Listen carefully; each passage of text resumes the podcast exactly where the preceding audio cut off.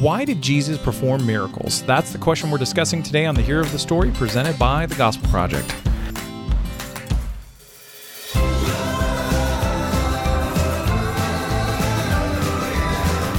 Thanks for joining us for today's episode of the Hero of the Story, a podcast to help you focus on the gospel in every area of your life and ministry.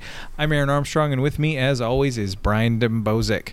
So, Brian, today we are continuing our survey of the Gospels and looking at the ministry of Jesus. Over the last few weeks, you know, we've been talking a lot about, um, you know, when we haven't been making fun of each other, we have been talking a lot about uh, the preparation for ministry. And so Yeah. last week we looked at Jesus calling his first disciples, which, because the Gospels themselves are not written purely in a chronological order and they're, they're just not structured that way, some of the events that we're talking about may have actually happened before he called them, but sometimes we're looking at things thematically. Yeah. So today we are in Mark chapter 1, where we see some of Jesus' earliest miracles in um, in that particular gospel. So um, let's talk about let's talk about where this falls in the in as close to the timeline as we can get in Yeah. Jesus' ministry. And if somebody has been listening to the last few episodes, they know again, as you said, Aaron, we began kind of with that. Hey, here's here's the birth narrative, of course. Here's John. Here's John's ministry, and then that that coupling of Jesus being uh, baptized and then tempted. And then that kind of just opens the door for his ministry to begin. And we looked last week, uh, last episode, at um, Jesus calling his disciples, as you said, one of those times and where it falls. We just know it's early in the ministry. Here, we're looking at Mark, where Mark writes a more concise gospel, as we know. And he, he kind of starts his by peppering just these really brief accounts of these miracles. I think his intention is just kind of give us an overview. Hey, Yeah. this is this is what we're looking at. And so we have this just punchy, if you will, account in Mark 1. Jesus did this, then he did this, then he did this. Jesus is always moving in the Gospel of Mark. Um, and it's likely concurrent with the call we talked about last week, maybe even before what we talked about. But again, it's the, the, the early timing here is not crystal clear, but the bigger idea, it's about the same time. Yeah. Yeah. And so what are some questions that we should be asking when we are looking at these at these early miracles? Well, the first one is, is kind of what we led off the podcast episode with. Why did Jesus perform miracles? I think this is a really important question for us to keep in mind as we are studying. If we are discipling somebody or teaching through this, this is the natural place to kind of say, hey, let's make sure this is understood. We're going to rub shoulders with many miracles of Jesus through the Gospels let's talk about why he did these. And there are two main reasons. The first one, and one can argue more important, although I would argue they're pretty much equally important, it's he was performing these miracles to reveal his identity. So the idea was that people would see the miracle itself, a healing, for example, then look at the one who performed the miracle, Jesus, and recognize there's something unique about this. Normal people can't do what this man just did. Ergo, he must be more than human. He must be the Son of God as he's claiming to be. He's the Messiah. I can trust in him. So one of the main reasons was for that to to point people to his identity so that they might find salvation in him. Mm-hmm. However, we cannot be uh, utilitarian here. We can't think of people just as props for Jesus to use to that end. He clearly cared about the people. He performed miracles because he had compassion for people. Uh, the, the the gospel writers actually reserve a word more for Jesus. It's used in the Greek almost exclusively of Jesus to talk about being stirring deep in his bowels, um, this deep compassion for people. And again, I think the gospel writers, inspired by the Holy Spirit, want us to see no, these were acts of love. Jesus saw people who were infirm. He loved them. He cared about them. He wanted to heal them. He saw people hungry. He cared about them. He loved them. He wanted to feed them, and so on. So, both reasons are important to reveal his identity and because he loves people. And there's also a, kind of a 2.5 in there um, on that on that too. I mean, he's revealing his identity. He's also confirming uh, confirming the truthfulness of his teaching. I mean, Yeah. we see that we see that pattern um, less so in Mark um, more definitely definitely strongly in Matthew, um, and it's very consistent throughout the Old Testament as well. Is that there's this um, proclamation, miracle, confirmation kind of thing that happens. Um, yeah, who is it? Pentecost who wrote the words and works of Jesus? Um, I think it may have been, but yeah. there, there's a book that you know the the title is basically the words and works of Jesus because of this reason to tie them together. They both the works affirm the words, the words pointed toward the works, and the greatest work, of course, in the cross and the empty tomb. Yeah. So another question that we should be asking as we look at these early miracles and and really this extends beyond the early miracles to all of Jesus miracles is really what is their significance. So you think about Jesus casting out an unclean spirit or healing um, sickness and disease like we see in chapter 1 of of Mark. But when we go beyond that to Jesus walking on water and feeding multitudes and even raising the dead, um, you know, giving sight to the blind and and making and making people who couldn't walk walk. Why was he doing all of these things? I mean, ultimately, um, they're they're all multifaceted. Um, but um, when you think of when you think, but ultimately, what they're saying is, is that Jesus has um, authority over all of creation, all areas of life, all um, all creatures, great and small are subject to him. Yeah, and and one of those would have been sufficient. I mean, had Jesus just performed the miracle of healing sickness, heal, healing leprosy, for example, that alone would have been instructful to the point of proving who he is and his love. But that they were diverse reveals he's got authority in all areas over nature, over sickness, over infirmity, and so forth and so on. Closely related to that is the question well, is there any significance then in how Jesus healed? Because if you look through the different ways that he healed, if you think off the top of your head right now, if you're familiar with, with the gospel narratives, you, you know there are times he healed by the spoken word. Uh, you know, he would say, only believe, you know, you're, you're well or whatever, and somebody would be healed by him speaking. At other times, he would heal from a distance. At sometimes he would be close. Sometimes he physically touched somebody.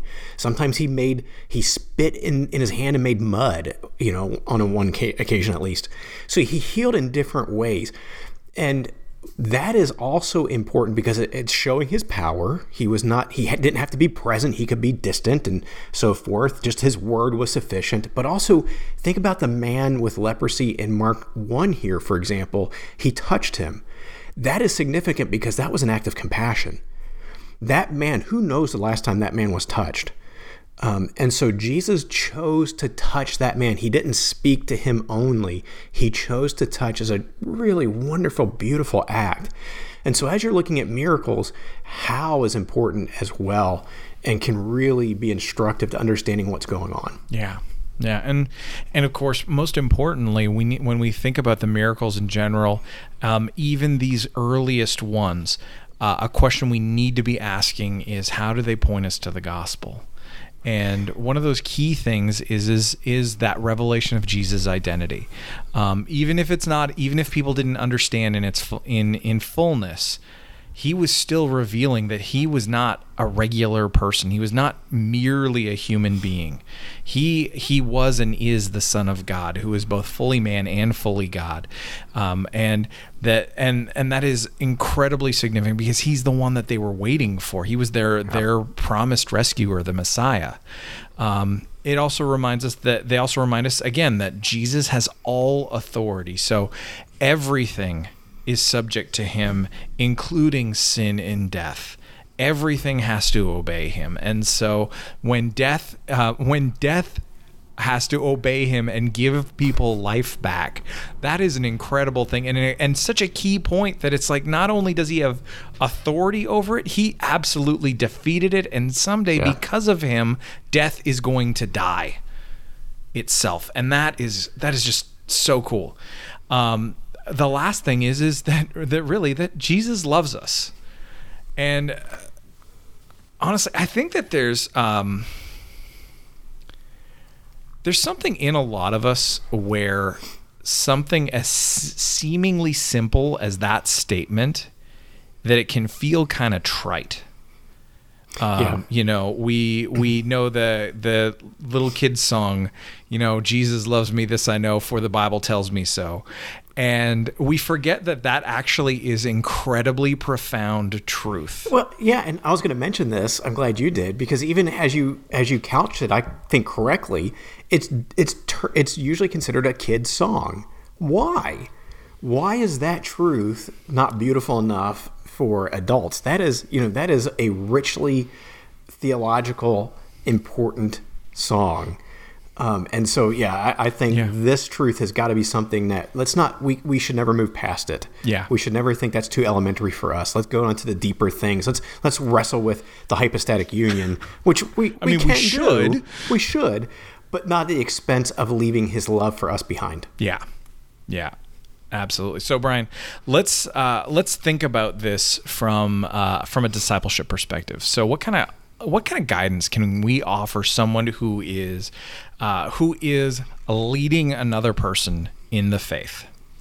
Yeah, I think the first one is really um, not only true of, of anybody we're discipling, but specifically or especially true if we are discipling a newer believer and or a child maybe who's not as familiar with, with the, the scriptures.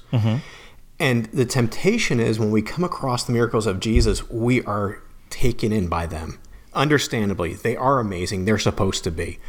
And we start to focus on the miracles themselves and stop there. That's the problem. We have to keep going beyond to focus on the miracle worker. Again, the origin the reason for those miracles was not to point to the miracles themselves, but to point to Jesus. So as we are discipling people, let's not let them stop short as well. Um, talk about the miracle, marvel in the miracle. We are supposed to, but don't stop there. Every time, let's make sure we get to what do we learn about Jesus from this? Yeah. How, you know, where where do we see His power? Where do we see what can we learn? Where how should we love Him more because of this? And let's always get to Jesus. Yeah, absolutely.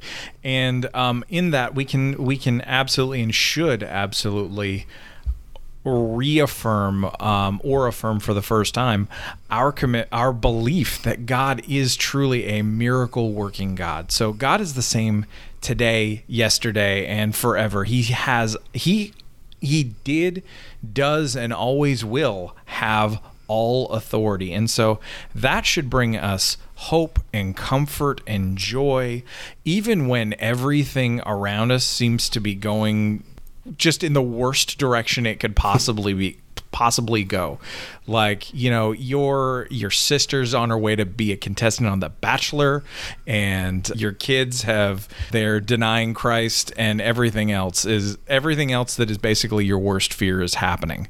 God is still in control even in those moments. And and that has to give us comfort. Because Exactly. and and that's why again we we need to go back to that reminder of the love of Jesus his compassion for us that he displays all the time that that is that simple truth that Jesus loves us is sometimes all we have to hold on to and Yeah. we need that And, and I think that's important for one other piece of guidance I would offer is while we understand that God is a miracle working God, we have to caution those we're discipling that we cannot nor should not expect God to perform miracles in our lives. Um, he can, but must he? No, he can choose not to. He's not obligated to. He's not made that promise to us.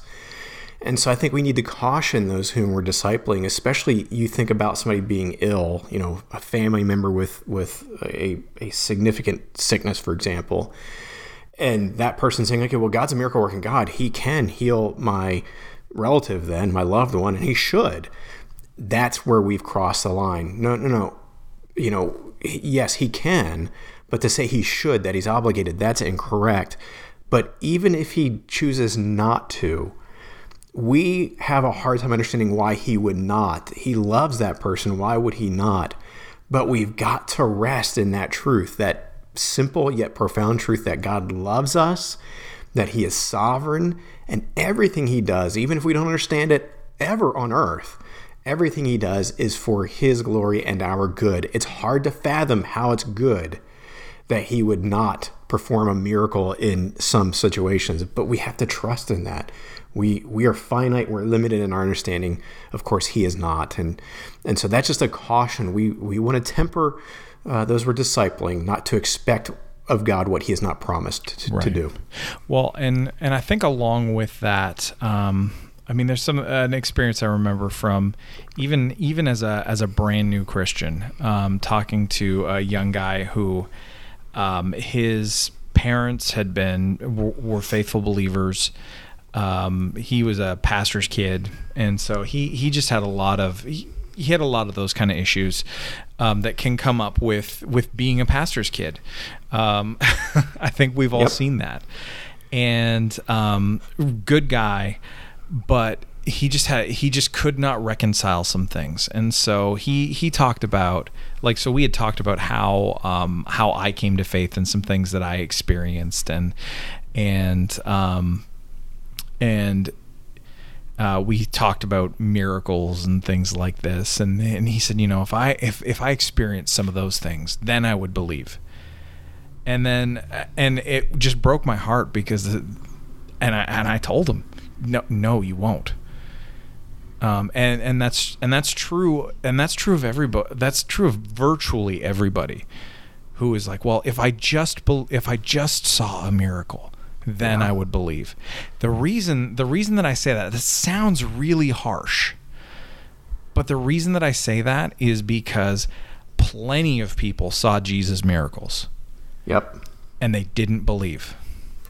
And so a miracle ne- cannot be the foundation of our faith. It is the person and work of Jesus that has to be the foundation of our faith.